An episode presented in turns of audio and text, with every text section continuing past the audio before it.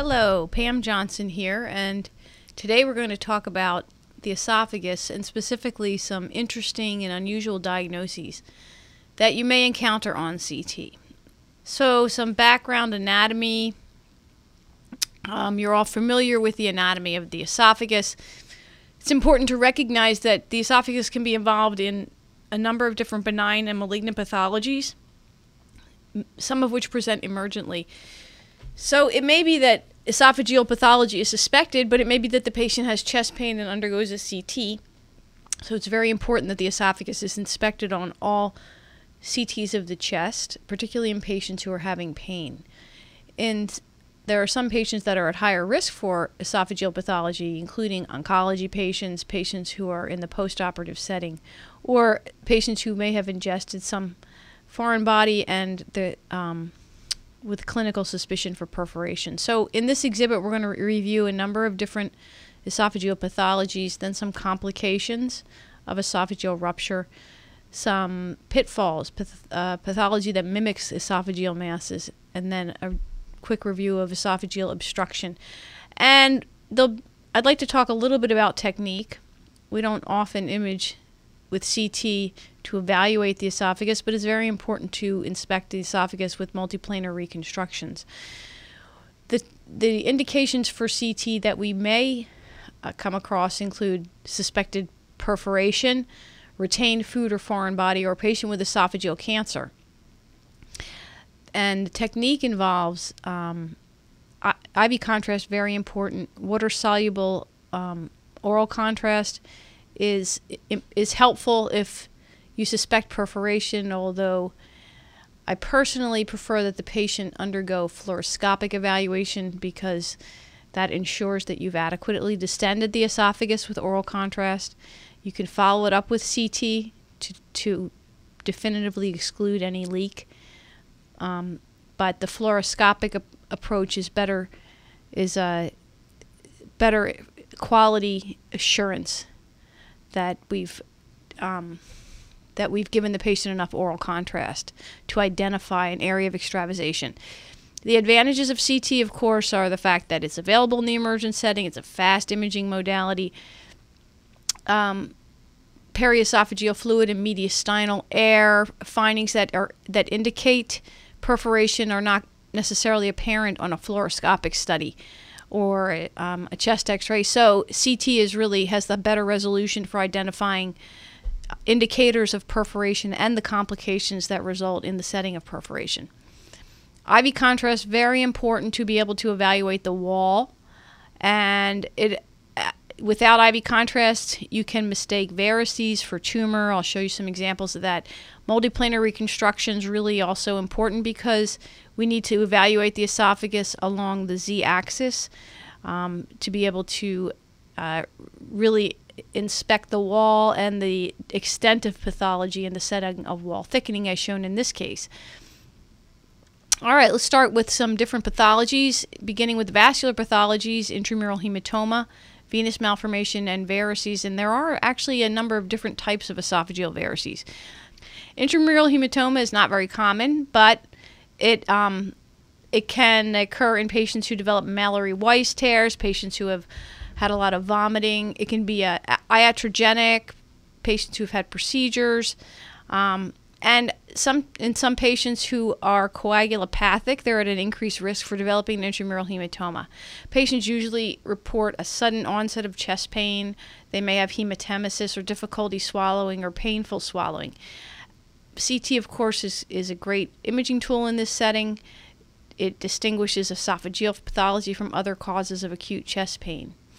In the setting of a hematoma, the, the treatment is usually conservative and hematoma is generally resolved. So here's an example of a patient who developed hematemesis after an intraoperative transesophageal echocardiogram, and you can see um, eccentric asymmetric wall thickening due to intramural hematoma within the posterior wall. Another rare entity is esophageal vascular malformation, and there are various types similar to AVMs in other locations. What you'll see on CT is a lobulated mass that contains multiple phleboliths, and that's the key to making the diagnosis. You, um, it can one of the things that it could potentially be mistaken for is an esophageal leiomyoma because they can often have calcifications but they have a different degree of enhancement and they usually don't have as many calcifications as you'll see in a vascular malformation. Here's an example. You can see all the phleboliths and the lobulated contour. You can uh, clearly the contour is different from an esophageal leiomyoma, which is generally more uniform and localized, whereas this is uh, more extensive and circumferential within the wall with multiple calcified phleboliths. This was a venous malformation two kinds of varices uphill varices and downhill varices. And uphill varices are the ones that we see in patients with cirrhosis and portal hypertension.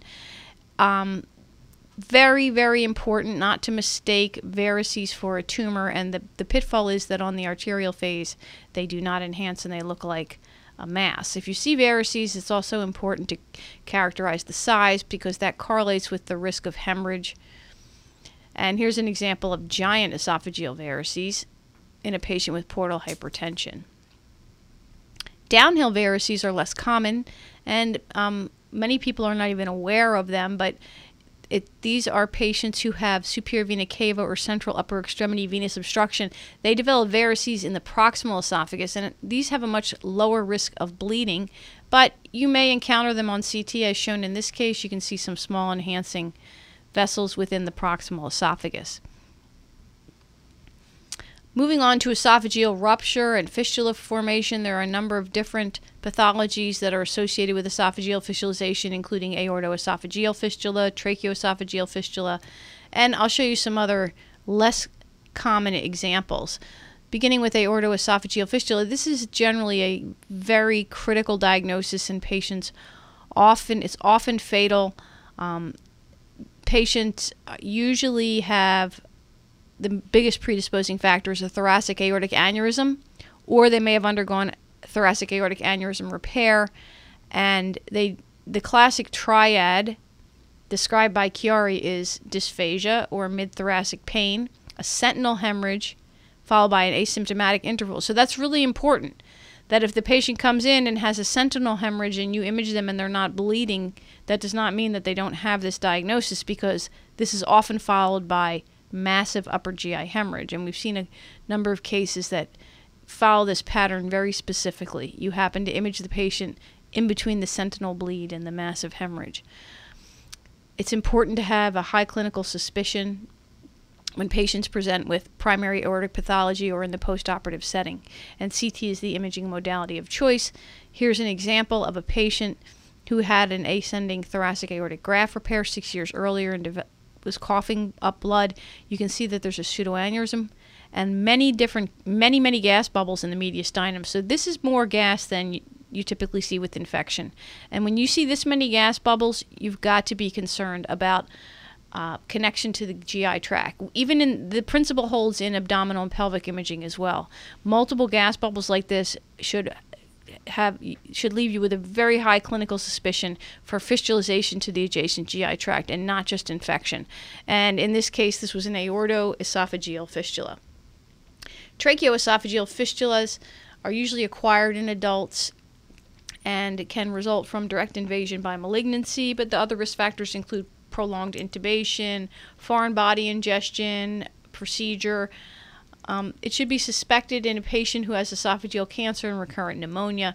An esophagram is usually very, very helpful for the diagnosis, but you can also see this on CT. So I'll show you an example of a tracheoesophageal fistula. On CT, you can see um, very nicely the connection of the esophagus to the left main stem bronchus, also nicely shown on 3D rendering.